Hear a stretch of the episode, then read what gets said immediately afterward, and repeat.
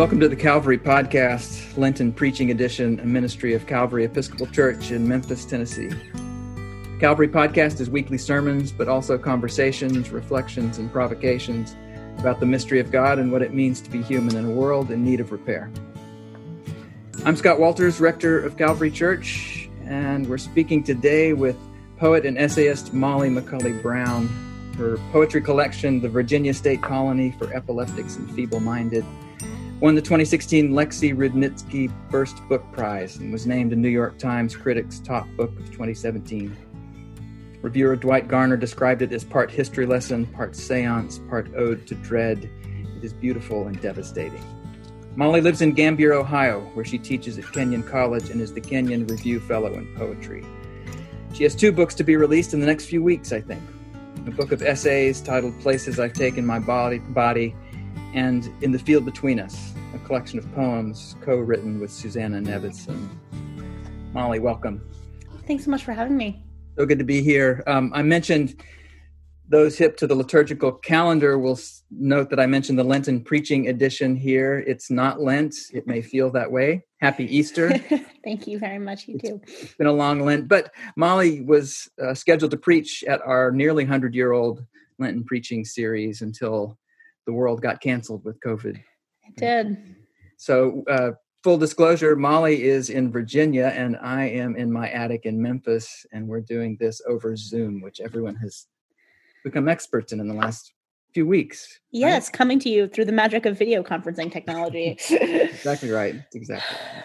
Well, for, to start off, how are you these days? Um, everyone's going to know where you are doing your physical distancing and all the rest? Yeah, I'm doing well. I'm in um, Sweet Briar, Virginia, which is the place that I grew up, um, and I'm feeling really lucky to to be uh, here with family and to know that the people I love are safe and well, and lucky too to be in a place where um, there's lots of of outside space that is available and we're kind of dead in the middle of spring here and it's incredibly green and um, the flowers are still blooming. They haven't sort of quite quite given up yet and it's i gotta say it's a real comfort to know that even in these really brutal times there are still things blooming.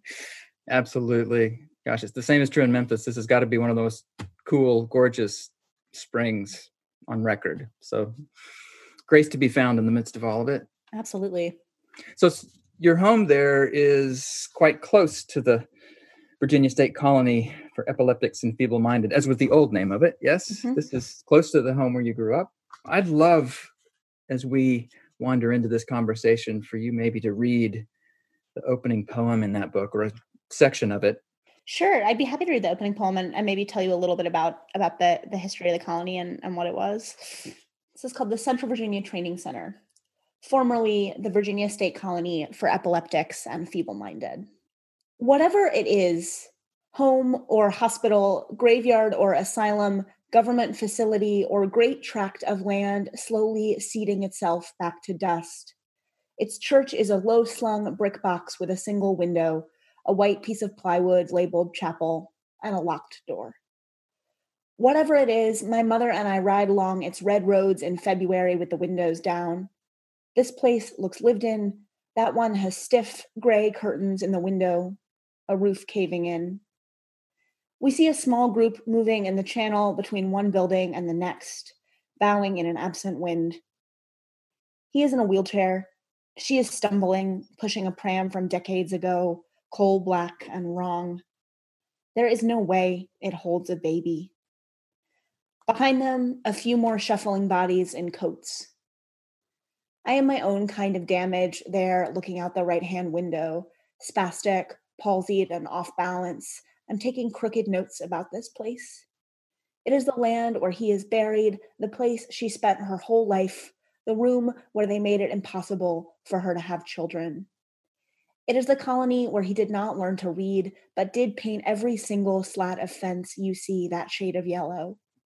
The place she didn't want to leave when she finally could, because she'd lived there 50 years and couldn't drive a car or remember the outside or trust anyone to touch her gently. And by some accident of luck or grace, some window less than half a century wide, it is my backyard, but not what happened to my body. Beautiful. I haven't mentioned to anyone here, many of your readers will know why you closed that way. It makes sense, maybe, uh, to explain the closing to first tell you a little bit about what the Virginia State Colony for Epileptics and Feeble Minded um, is and was. Um, and the thing you need to know is that it was a real place, um, and that in the early and mid 1900s, it was one of the major hubs of the American eugenics movement.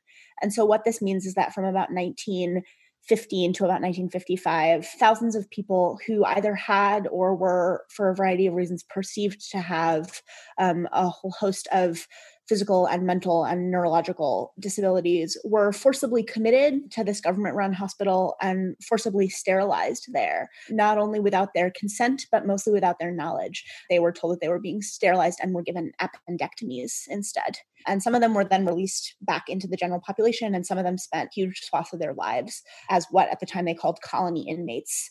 And it's a really it's it's an outlier um, in terms of these facilities that that were major eugenicist institutions because for a very long time afterwards, it was still a functioning residential hospital um, for adults and children with very serious disabilities. The last sterilizations were noted in colony records for the mid 1950s, um, but the the facility has continued caring for and being home um, to individuals up until actually as recently as a couple of weeks ago the very last colony resident was was transferred um, out of what is now called the central virginia training center uh, earlier this month um, and it was like 109 years after the facility's opening. And as you mentioned earlier in the podcast i grew up not very far from the grounds of this facility um, and I have a neurological disorder called cerebral palsy, which uh, affects my balance and my muscle tone um, and my gait and my hands and, and all kinds of things.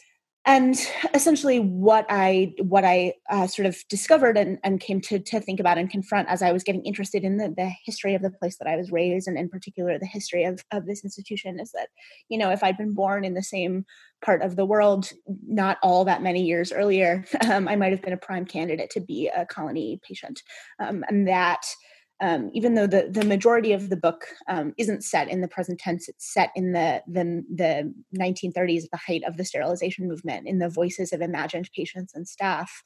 My awareness of my own both geographic but also kind of experiential proximity to this to this place is really something that that that animates the the whole collection. Absolutely. I saw your Facebook post recently about the closing. Did you take the photographs? I did. Yeah, I I went and as I as I said, they they they transferred the last the last resident um, just a little while ago, and I wanted to go back and and um, spend some time on on the grounds of the the center, which I'd done a lot when I was researching the book initially, but hadn't hadn't been to in a few years, and so I I just just spent a few um, hours walking around there. Um, I will say that it was it was I went with my father, who I'm in social isolation with, and no one else was there, so we were not breaking um, breaking any distancing protocols in that way. Although I think probably we were not explicitly welcome uh, on these grounds, so maybe in that way we were still actually a little bit breaking breaking some rules. Yeah, well, there are rules that ought to be broken. Yeah. Uh, so that's that. They're, they're beautiful photographs, um, and I was going back and reading Dwight Garner's review just this morning of your first book, and he actually mentioned James Agee and Walker Evans and Let Us Now Praise Famous Men. Yeah. that was there were no photographs of with your book, but when I saw the photographs in your posts and the vivid images of these uh, individuals that you've kind of conjured for us in the book, it it really made sense what he was what he was doing yeah, I mean, I think you know there are there are no photographs. I did, I did, as you're referencing, I did take some um, on this this most recent visit because I wanted to have a record because it seems pretty clear to me that it's likely that that all of those buildings will get torn down. You know, um, when the when the land gets gets repurposed for for whatever is going to happen on it and to it next. Um, and so I wanted I wanted to to have some kind of visual record of of that space. It's a strange it's a strange space because because like a lot of things in the rural south um, it's just was built on an enormous amount of land. They, they they haven't even though it's it's been a contemporary facility for years and they've obviously built new buildings they haven't torn down any of the original buildings. They've just sort of built new buildings next to them. Um, and so it's a strange combination of this kind of ghost town of what it once was um, and this this contemporary functioning operation. And so i wanted to have a kind of visual record of that. But even though there aren't there aren't photographs um, in the the colony, the collection, it, it it does have a very it has to the extent that it can a, a kind of very documentary impulse behind it. Um, and while while all the, the, the the figures in the book are are technically imagined and that they're not based off um, you know exact and specific people. Um, there was a lot of research that that went into the book, and it, um, it is very aware at all times that this is a, a, real place and a real moment in history that that it's writing about. Yeah, it it, it thrusted it even more into the present. Uh, I loved the wheelchair, uh, the the pram from decades ago that is that is wrong. Uh, the yeah. specifics of people that was a that was one of the few images from the present right yeah it's it is in fact really the only poem in the book that is set sort of entirely and explicitly in the in the present tense um, right well, it was startling to me to think of someone still living there, um, especially it dwindling down to just a few. Yeah, it is. It's a kind of amazing thing to, to think about, um, especially right now. Somehow, I think when we're all feeling so acutely the sort of pressures of of isolation and of of being uh, of being one of only a few in a space and of needing to, to only be one of a few in a in a space. Right. Right. Absolutely. Yeah. Another poem in here that struck me deeply as a pastor is there's a poem, a prayer for the wretched among us, uh, mm-hmm. uh, about a preacher or a pastor who's uh, asked to go back into this place and minister these folks. And do you mind reading that one? Sure. Um, maybe I'll talk a little bit first. The this the structure of the book. The book is set. Um, other than that first poem that we read, it's set in the um, in the 1930s um, at the height of, of the sterilization movement and all of the poems are in the voices of imagined patients and staff um, at this colony. And the bulk of the poems are um, are from the point of view of, of colony patients colony inmates but there are a handful of poems like this one that are that are from the point of view of colony staff. And, and we can maybe talk a little bit about that choice um, but but first I'll, I'll i'll read it to you guys. It's called prayer for the wretched among us. One Always, they tell you to go where God calls you. What they don't say is that sometimes God will call you to the wilderness, gesture toward the trees, and then hang back and wave you on alone.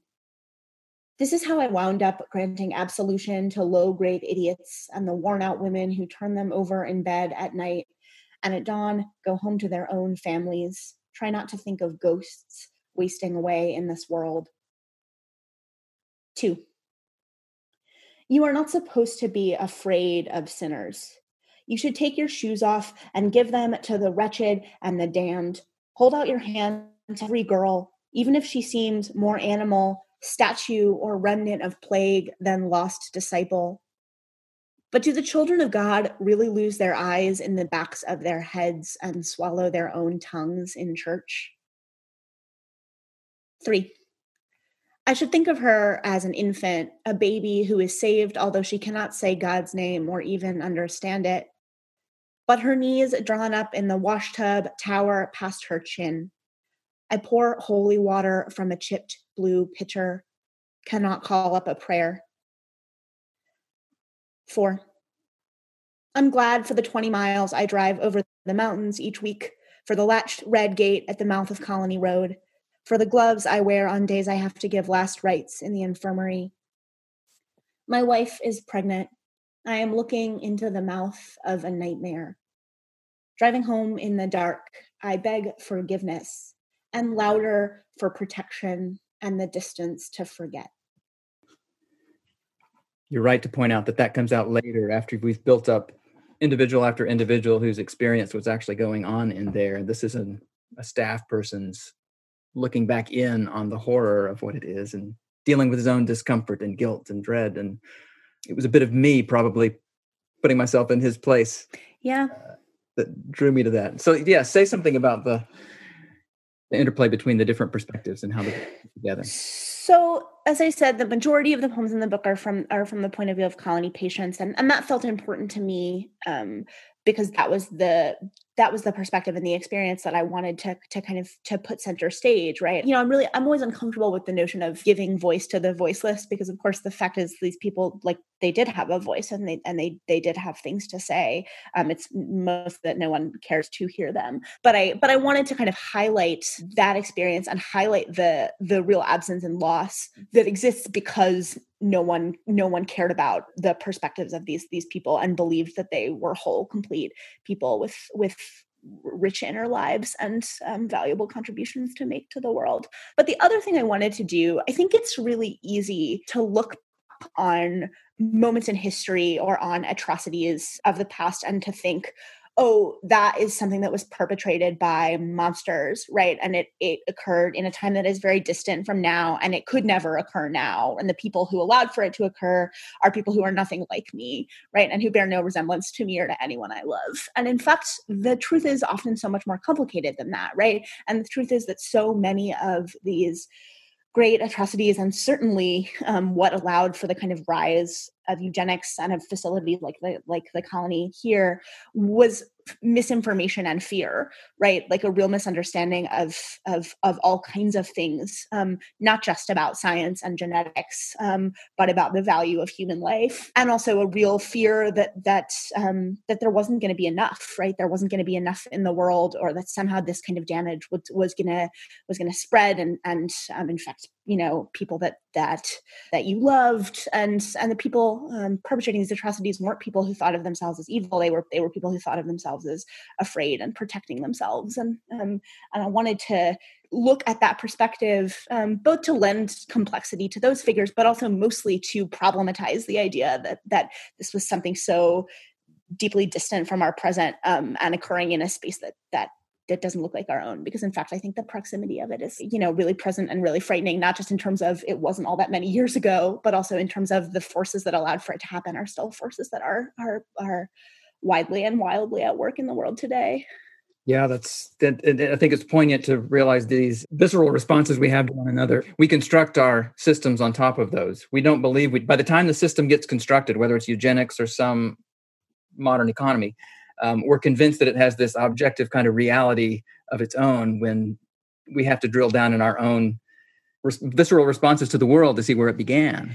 Yeah and i think it's so easy to to look back and to think okay like what are all of the things that that so many of these things that now seem you know unfathomable and violent and objectionable have in common and, and we we look back and we think like oh it was about trying to find an other on which you could blame all of your problems and displace all of your fear and and locate all of your worry. Um, because if you could do that if you could find someone who was unlike you um, on which to unload those burdens then you wouldn't have to carry them around anymore right? And none of it would have to be your own fault. And that is um, you know however much we've moved away from particular moments in history that is not a tendency that we have have uh, managed to to leave behind us no, not at all. Not at all. We had James Alison here uh, for Lenten preaching, who writes a lot about Rene Girard and the whole scapegoat that that desperate need to have this be someone else's problem. Yeah, someone else's fault. So related to this, at least in my reading, if we could touch on your faith, I didn't grow up in a liturgical tradition. I grew up in a more evangelical tradition. Yeah.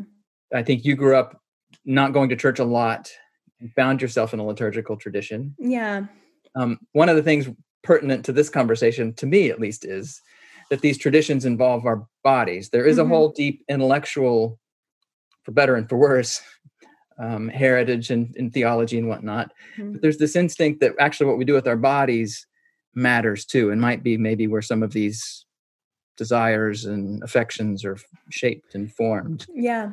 Could you say something about your your attraction to the Catholic faith and if it has anything to do with this other conversation that we're talking about? Oh well, I think it. I mean, I think it absolutely does. It does have to do with the kind of um, the the the prevalence and the the inescapability of the of the body and of and of of like physical sensation and material existence in general. Um, I think one of the things about growing up with a relatively significant physical disability um, is that you learn from a very early age because this is the way that the medical model works in America, right? That that there are things about your physical body that are wrong with you, right? And those are things that, to the extent that it is possible, sort of every adult and every prof- medical professional around you is going to work to to change and and correct right um and so you know i i think from a very early age had this conception of my body as a thing that was broken and incorrect um, and like aberrant somehow that needed to be made better um, to the extent that it could be so as to to serve me better and to be in the world more effectively. And that also would forever be incapable of being fully corrected right? That there was no that every attempt that had you know every surgery i had every orthopedic intervention um, that happened was was a sort of a mortal person's best attempt to correct a thing that was ultimately going to be like deeply and desperately uncorrectable. And that's really a complicated that's a complicated circumstance. And you know there are a lot of things that i i owe to medical professionals and to doctors right? Like many of the surgeries um, that i had as a child um, were you know have have been really positive in all kinds of ways for my mobility and my quality of life. And I, it's not, so it's not that i think like oh god everything about that was was incredibly damaging you know but i do i do think that it it messes with you in some ways to to understand that about yourself from the earliest moments and to have that be your initial language for thinking about your selfhood and your body. And i think a lot of my adult life and a lot of my sort of trying to to come to terms with a relationship to to my body and to the physical realities of my life was about trying to find ways to to complicate that understanding if not to correct it entirely then to then to at least have a, a more nuanced understanding. Because the truth is that my body as much as it is a source of pain and a source of things that it cannot do and a source of of difficulty and conflict it's also the thing that allows me to be in the world right? And to and to be in contact with the people i love and to do all of the things that i do. And it's the thing that's made me the the writer that i am you know and given me that experience in the world. And so i think you know a lot of what appealed to me about the catholic church was also the thing that in some ways was the most difficult to wrap my head around which was this idea that like this is not a tradition in which you know being a holy person is about sort of like escaping your body and escaping the, the desires and the limits of your flesh and it's not a tradition where you die and your body is this thing that's just useless and and you know is nothingness and the, the truth of who you are is somehow abstracted from your physical form. In fact catholicism insists on the opposite right? Um, which is it insists on this tradition where you actually the thing we're all going to that's going to happen to all of us is that we're going to be delivered back into our physical forms right? And that the physical world um, and and what we do in our bodies is is the site of meaning the site of the divine the site of of what matters most.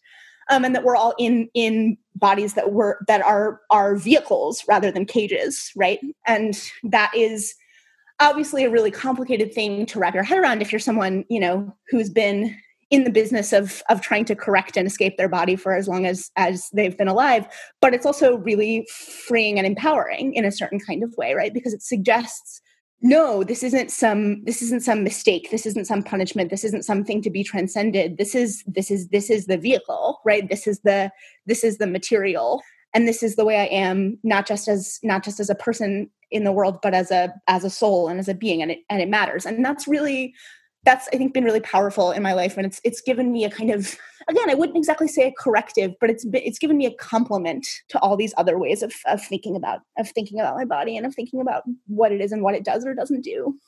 Yeah, that's fascinating because to be in a body is to be limited. Full stop. Yeah, necessarily, right? Like that's to be a physical person is to is to be subject to to limits.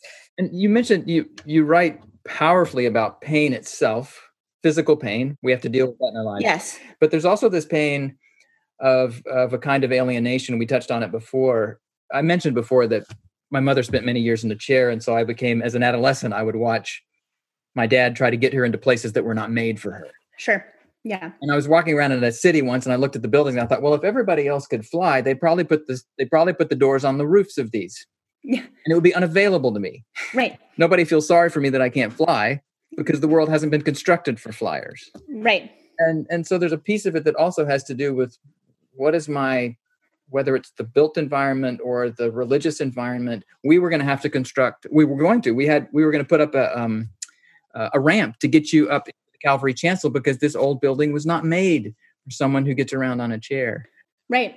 So, so that's a piece of it that's that's uh, been fascinating. That I it feels like it could, it could translate into so many ways who is excluded for reasons we didn't notice because we only talked to people who moved this way or thought this way right. assume, made these assumptions. Absolutely. And this you know so there are essentially there are two and and i'm about to give a, a really uh broad strokes and uh, probably in some ways profoundly incorrect summation of this theory and actual disability studies scholars will listen in and be like what are you talking about um, but here are the here are the broad strokes which is that there are t- there are kind of two primary models for thinking about sort of disability and its positioning and its and its margins and origins and and one of them is the is the model that that I just spent a minute talking about, right? Which is the medical model, which suggests that disability is something to the that's inherent to the body or brain of an individual, um, and that it's something that we we should and can and must, um, to the extent that's possible, correct, um, so that it falls more in line with what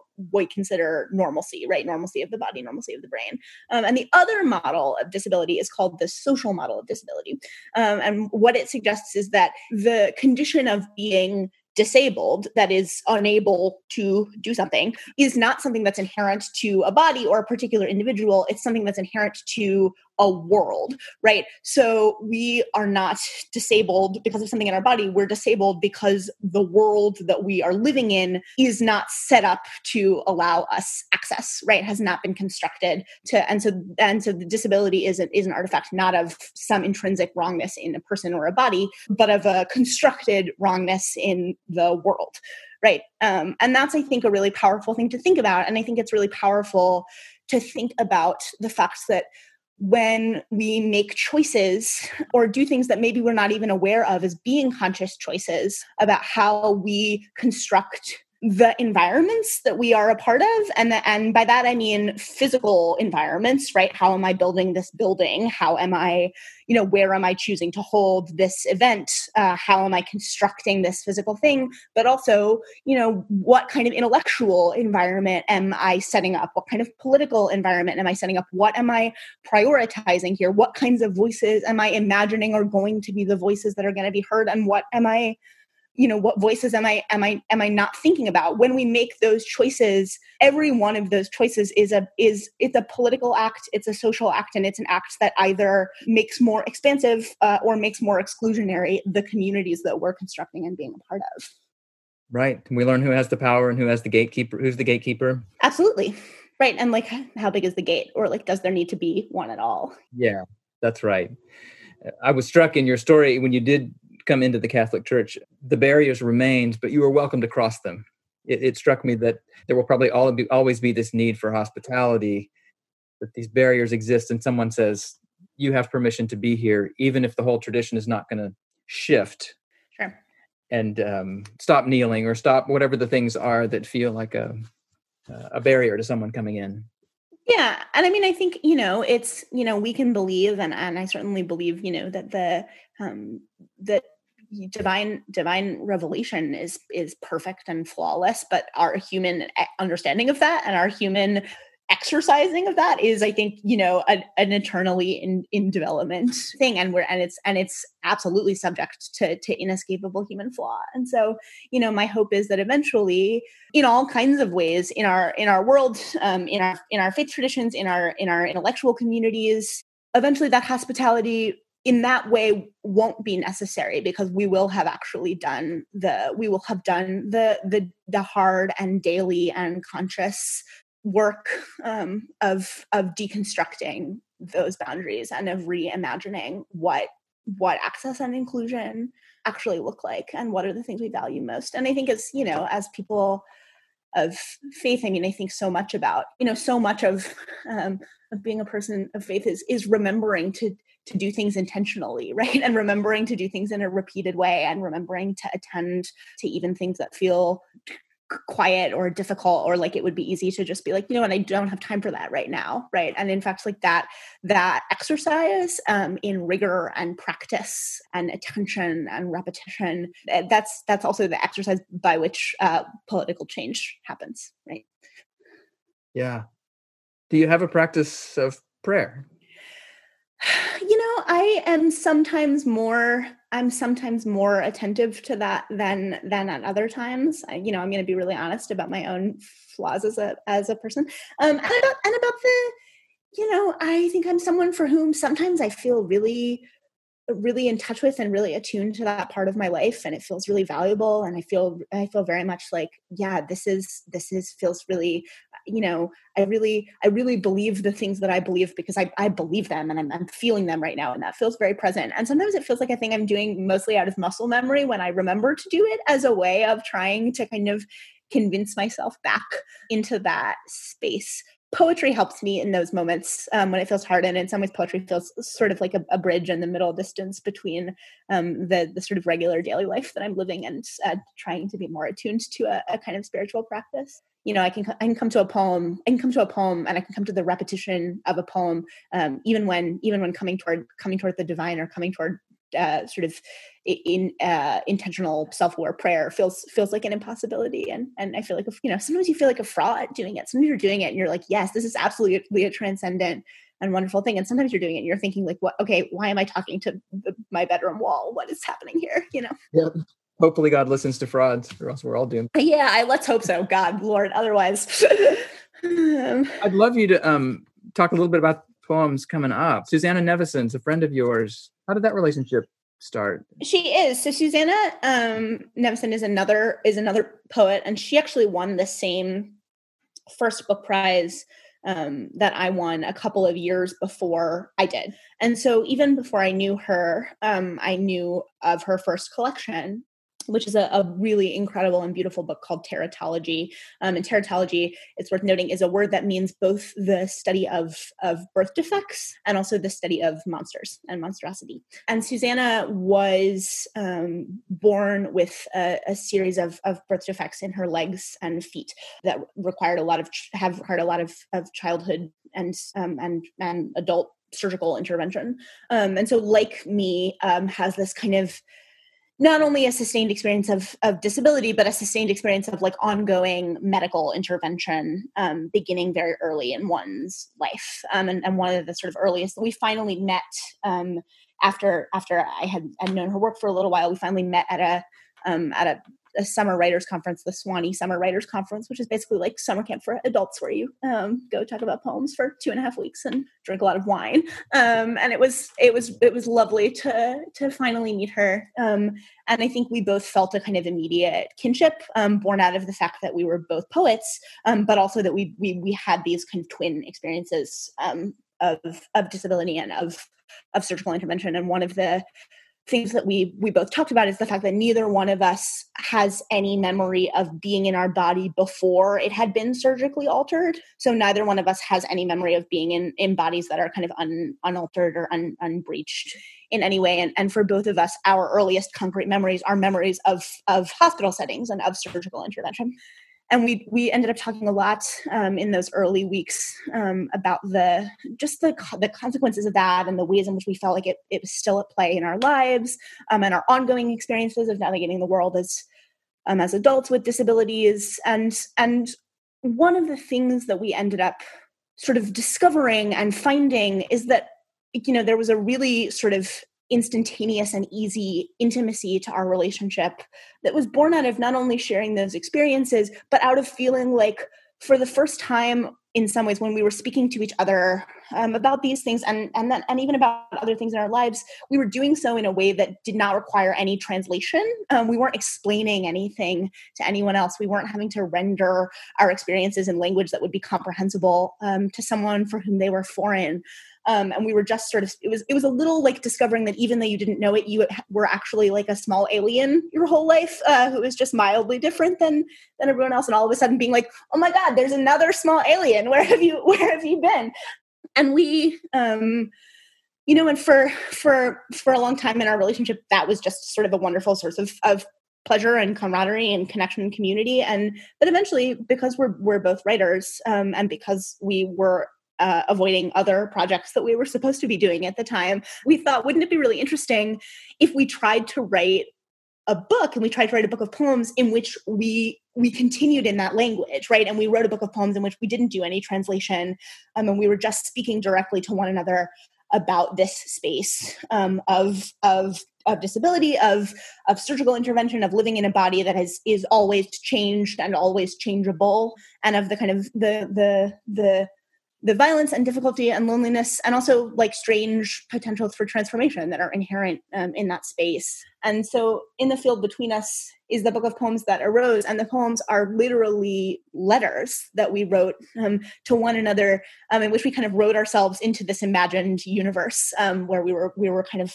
wandering through the wilderness together um, grappling grappling with this with these questions. Um, and it's really it feels kind of remarkable to us that this thing we started in our email um, just because we thought it would be fun is now like you know uh, about a month from being a book in the world.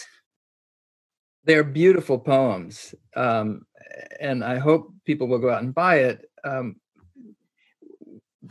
the sub the sections it's clear that you're moving from the aftermath backward toward recovery operating room pre-op holding. So there's this this structure this skeleton maybe mm-hmm. backward in time but the poems themselves don't necessarily they're two people reaching out to one another across this this field i guess um, yeah. their experiences and, and i've i found it very easy to enter that reaching toward each other um, as someone with other experiences uh, it's beautiful how concrete they were and yet to your experiences and yet maybe the gate was open you were referring to early, earlier. Yeah, thank you. I mean, that's really it's it's gratifying to hear, and it's been really gratifying um, to you know we weren't sure for a long time we weren't sure like are, you know are these are these poems going to be meaningful to anyone who isn't us right like are they going to matter um, or even be comprehensible um, to, to people who, who aren't us and who aren't inside this internal universe. And it's been really as the as sort of early copies of the book. It's not technically out for another month, but but we have copies that are, are sort of winging their way quietly into the world.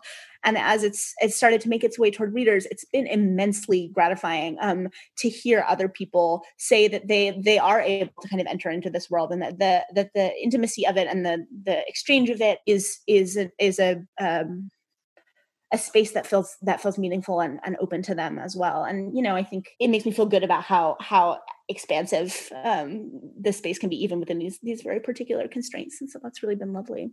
Yeah absolutely. Is there is there a short one you might like to offer to give people a, a sense of what this book is like? Yeah um so maybe i'll read i feel like if i'm going to read as I said, the poems are are are letters, and so they go back and forth. And so I feel like if I'm going to read one, I kind of have to read two. Yeah, it makes sense.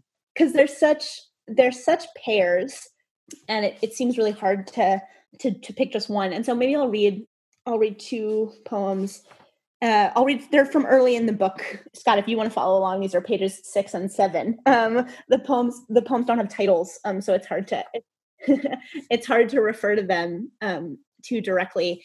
Um, but these are these are our poems from early in the book, and I think they'll give you a sense of of of sort of what the register of the collection is like. Dear M, maybe it's a pronoun problem after all. Our bodies, you and me, the lot of us, in search of ways to address each other when we can't ever fully turn around inside this room. When we sleep, of course we come unraveled. It's only fair. Awake, we're always pushing against another kind of self who pushes back or pulls us down or makes us stay. The kind who doesn't let us go too far, who strokes our hair, keeps us tame. When we sleep, I believe we leave some selves behind. In the morning, they stare back at me across the room, and though I look away, they always plead with me. Tell us where we've been. Dear S, Today, the doctor's office called to say he'd see me in November and take every photograph at once my knees and hips and back to see what's what. And I heard survey the damage, tell your fortune, reach right in, cast you out and all my smaller selves, they hunkered down like children, tender in their fear, swore that they'd file down their claws and fall in line or let me loose if that was what I wanted, begged me to keep them a secret, not to hold them out there in the light. Years ago, they spent a long time in the theater, fumbling their blocking, being stretched and prodded, asked to pose, stitch together, rent apart. There are so many star charts made in their image, so many maps of how they move. But then there was this mess of wild, unwatched years. My hair grew long, my selves grew wedded to their unseen galaxy. They want no cartograph, no telescope. They want neither to know or to be known. I have been asking for an answer, a relief map. I have begged to be found out. Now, some maker readies the camera, readies the compass, readies the knife, and all of me rallies to pull the curtains closed to cover my face. I think all of us can, um, any of us can relate to this idea of multiple selves make yeah. make themselves known in different settings in different situations, wanting to get out. Some of them were more were ready to embrace. Others were hope stay in the in the back room. Really beautiful. Thank you. Well, I hope whoever's listening rushes out and buys pre-orders that book.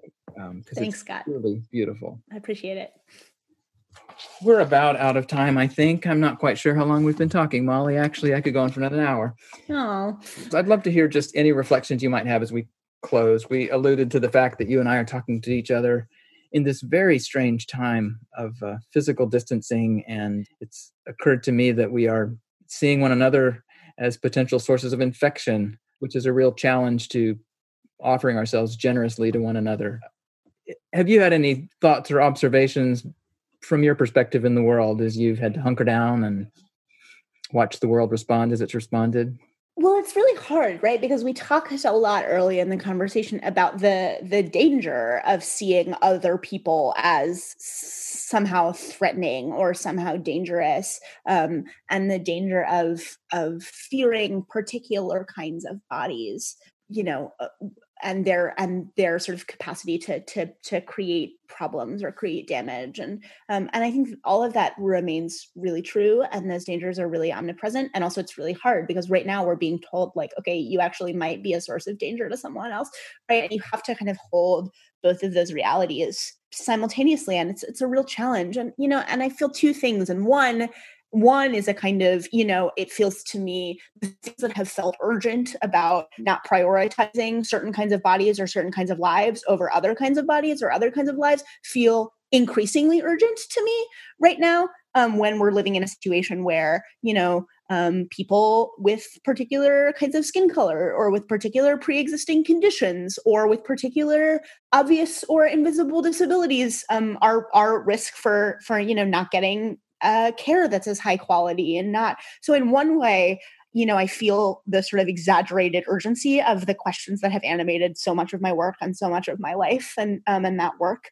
And i feel like it's important that we all be especially attuned to those dangers and especially clear about being a force to say that you know this has to change and this is not an okay way to be and then the other thing I feel is that it, it is increasingly important and increasingly difficult to figure out ways to maintain a sense of of of connection and meaningful meaningful proximity you know and a real sense of communion with one another um, even in this universe where we we can't physically be in the same space um, and that's you know i that i have no no easy answers um, for that except and i'm, I'm going to steal shamelessly from Susannah here. We were doing a, a reading from our from our book um, a week or so ago another virtual reading and and she was talking about how we because of the nature of our friendship um, and our artistic partnership our whole um, incredibly close personal and working relationship um, it has it's always occurred when we're not in the same place we've always been physically distant from one another and she talked a lot about feeling like you know that physical distance didn't have to mean um, a lack of intimacy, right, or a lack of of connection, and um, and I think that that's really powerful. And I think it was really powerful for me to think back about the fact that like um, we made this book, we made this thing that exists beyond us, um, uh, from a position of of of real of real physical physical distance and um, and social isolation in a certain sense. And and so this feels like a time to um, to attempt to be a person who makes things in the world and makes things with other people you know? Um, and if i have any if i have any advice maybe it's that. Maybe it's that even in this universe where it seems like all of our energy has to be devoted to you know like actively not dying and not being a force that that kills other people that actually that doesn't make creation less important or less possible. It makes it more important and more possible that this is this is still a time um, when things when things not only can be beginning um, and be being born but must necessarily be beginning. Like this is the time when when building has to happen you know? That's fantastic. Hopefully it will result in empathy and uh, some the courage that's happening right now to see how people are reaching out across those difficult divides is heartening. If we can extend that to those who've been traditionally left out, perhaps we can emerge as something better.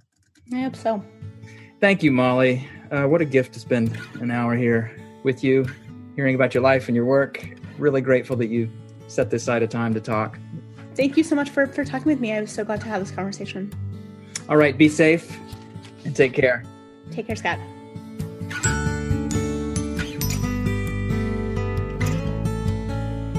In the field between us, writes Molly McCully Brown, in the rubble of a fallen bridge, in all the weeds and dandelion down, we've made a place we didn't need to call a house to feel at home. Some days it takes a poet whose gifts and limitations happen to be different from your own to name the distance between one life and another, not as a void or a tear, but as a living, blooming place where a kind of wild communion might grow. Maybe right where the bridge we thought would stand forever has gone back to being stones. We are disabled right now in ways we're not accustomed to quite yet. Handshakes and embraces and other ordinary intimacies are not available to us. We're having to find other means for crossing the space between one body and another. But it's also true that this is a time when distance can be a form of care. And we may even find that there grows in the field between us something vivid and alive that we did not make that God lives. Maybe not so much down in the secret and unsearchable places of my heart, but out in the spaces between us. Where two or three are gathered, across six feet on a sidewalk or 6,000 miles in an unstable internet connection. Could it be that one body's desire not to be alone is still what carries us out into the sacred, weedy places, where the God we hadn't actually gone there looking for is to be found? Calvary Podcast Lenten Preaching Edition is produced by Noah Glenn of Perpetual Motion.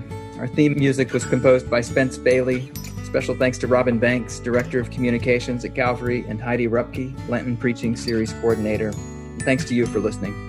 If you're curious about Calvary Episcopal Church, we are an eclectic bunch of Christian people who don't all think the same thoughts or dress the same way or vote for the same candidates or even believe all the same things about the mystery of God and what it means to be human we do believe that we need each other because of our differences, not in spite of them. And that God calls us into unity, not uniformity. Subscribe to the Calvary Podcast at calvarymemphis.org slash podcast or wherever you get your podcasts. Visit Calvary in person at the corner of 2nd and Adams in the heart of downtown Memphis, Tennessee.